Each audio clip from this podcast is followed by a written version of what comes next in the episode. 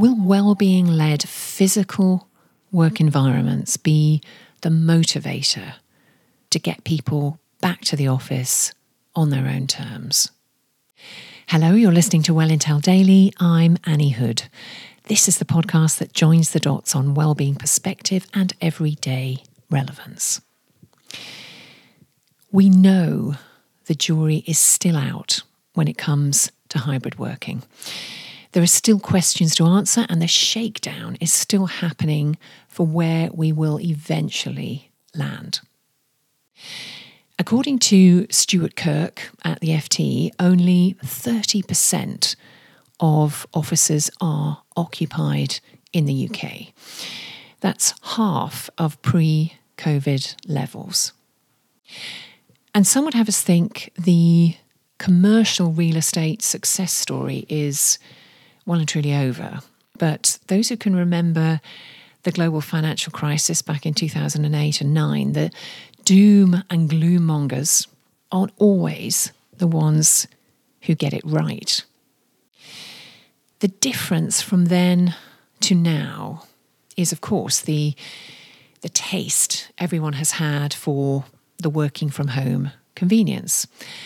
And couple that with reduced carbon footprint relative to less travel, cost savings to the employee, and it may seem rosy.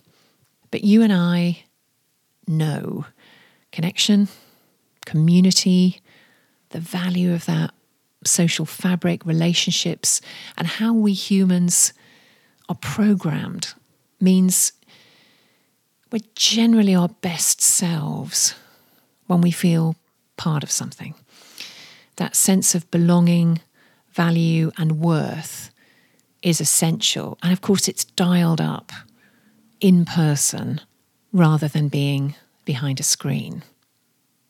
Consideration for the future, particularly if you're running your own business, is how much shift may be seen in the physical environment employees expect to work in.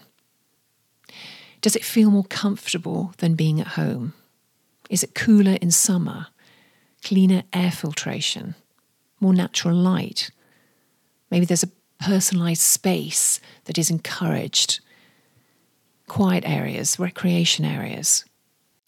Are you, as an employer, a leader, a brand, a business, creating an environment that your teams genuinely want to be in.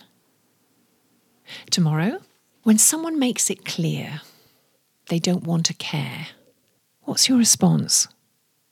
Do follow, subscribe, and review, and of course, be well.